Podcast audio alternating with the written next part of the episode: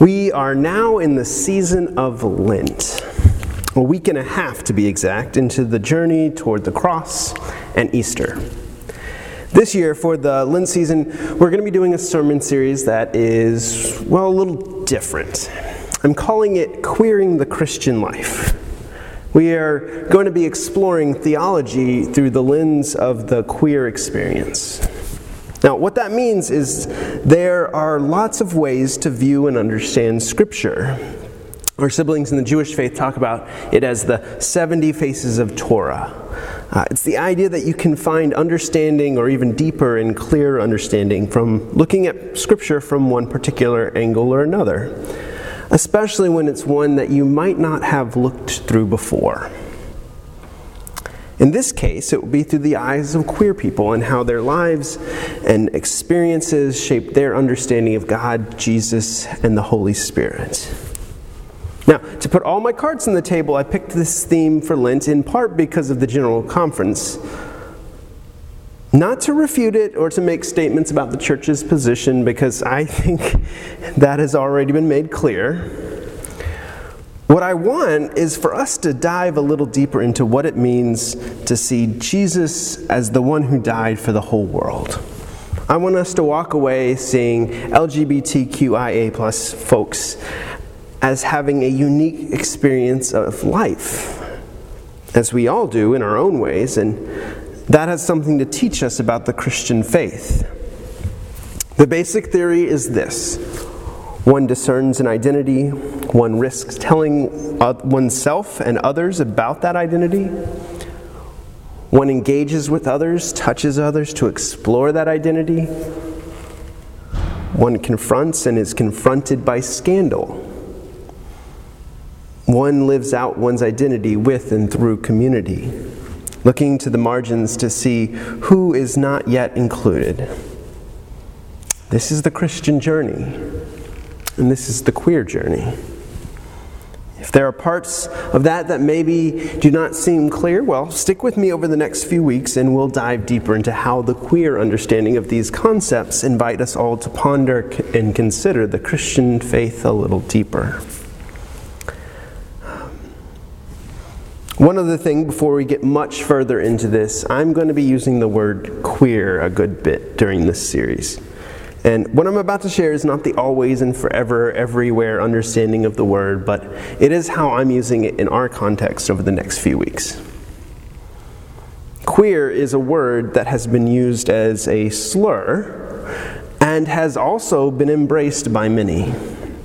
In academia, there's queer theology, queer theory, queer studies, and in that case, it's used more as an umbrella term. Uh, and and the case for us here, really, queer is anyone who identifies outside the sociological norms of heterosexual and or cisgender identity. Now, queer is not a word I use often to describe myself, but that's mostly because I've always identified as gay since I first came out. But there are certainly those who solely identify as queer. In that way, it is very much another one of the identity words that you might use. So you might say, Yeah, that is me, or maybe say that doesn't quite fit. There's no value judgment here placed on the word, it just is. If the word uh, usage makes you uncomfortable, I understand, and I hope this can maybe be an opportunity to reshape how we see and understand the word a little more. And I'm also uh, more than happy to have further conversation one on one for anyone who's interested.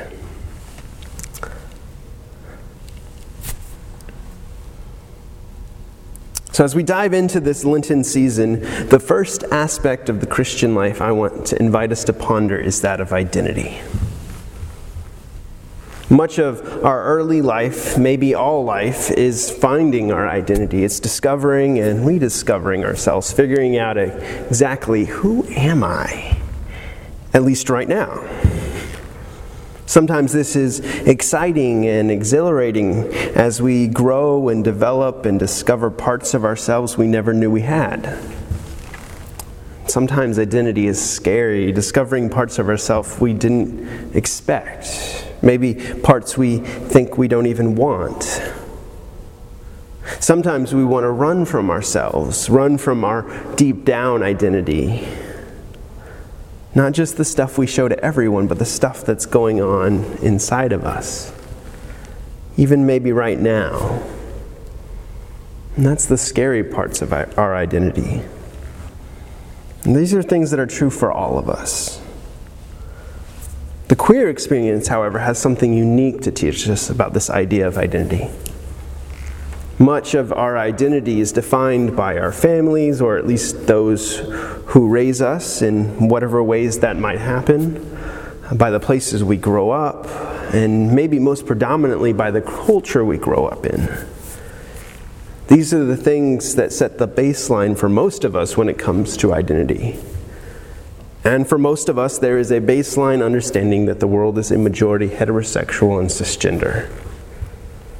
Therefore, that becomes the default for most of us until we are given reason to question that. Now, this happens at all ages and stages of life, and everyone has their own experience. But the, for the sake of sermon, I'm going to speak a bit more generally, if you'll allow me. For queer people, there is a moment, or maybe even series of moments, that I would say are akin to an awakening. Because the way it works is one day you're going about your life and then something hits you. Maybe it hits you like a ton of bricks. Maybe it hits you like a gentle nudge. But when it hits you, there is an awakening that happens. You begin to see and understand the world in a different way because you are coming to realize the way you experience the world is not the experience of everyone.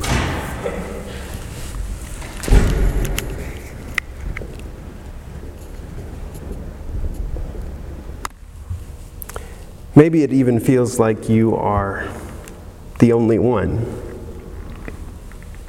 For me, when this shift was happening in my life, it was scary and it was exhilarating.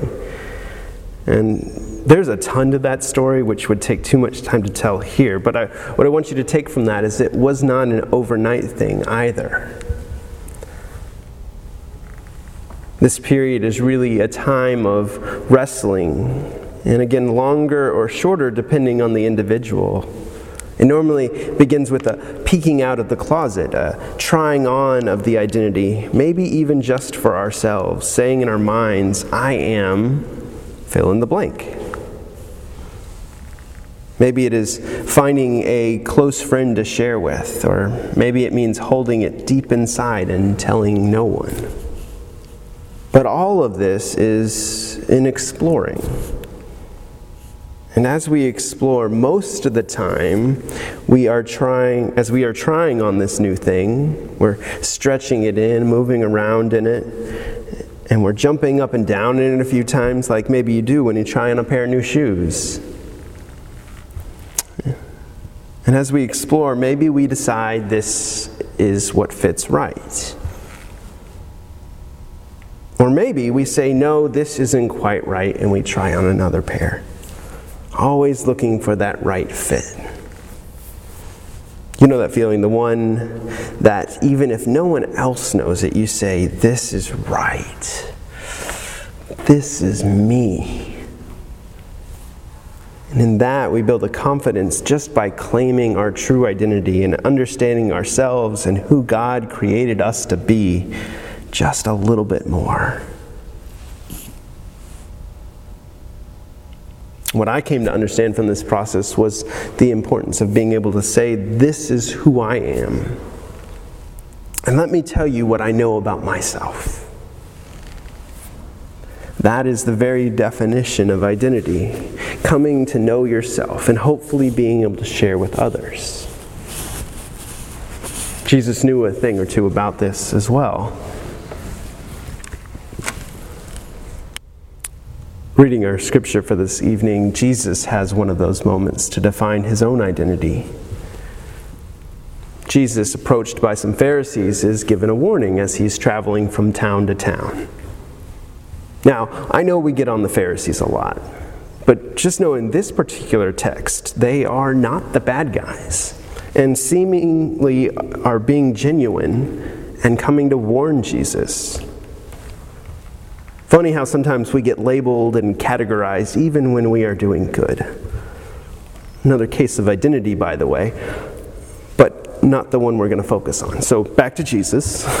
Jesus is warned that Herod is coming for him and wants to kill him. Jesus, however, is not deterred by this. Jesus, knowing who he is and the important work he has to do to accomplish, leads Jesus to basically say, I am too busy doing my thing to run and hide. And Jesus says to them, This is who I am, and unashamedly, this is who I have to be. I can do no other. That right there is identity. Whether it's queer identity or Christian identity or any other aspect of identity, identity is about standing up and proclaiming with pride and conviction, This is me.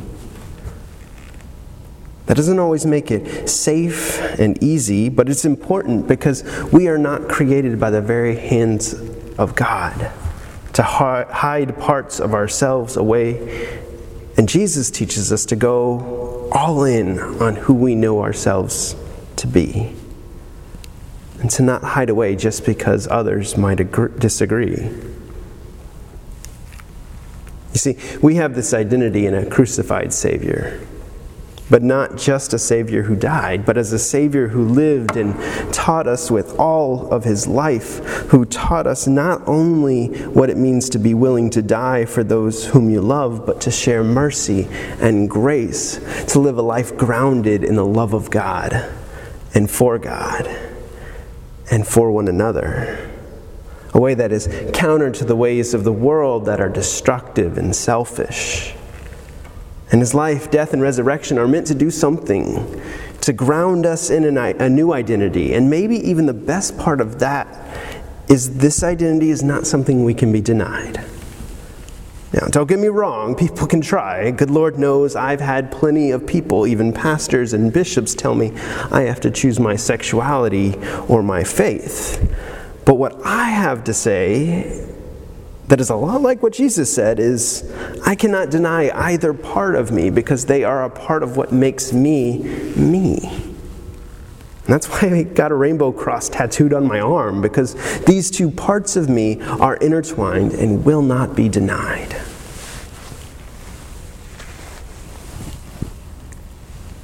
When we take on the identity of Christ follower, it is God who bestows that identity.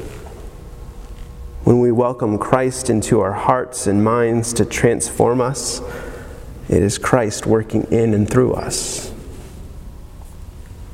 When we open ourselves to the nudge and tug of the Holy Spirit, it is the Holy Spirit's invitation. The work of God, Jesus, and the Holy Spirit, three in one that can't be taken, can't be kicked out, pulled away, pushed out, or denied us because that is foundational identity. And our foundational identity is from God. And no human hands can touch it because our identity is just that our identity. Amen.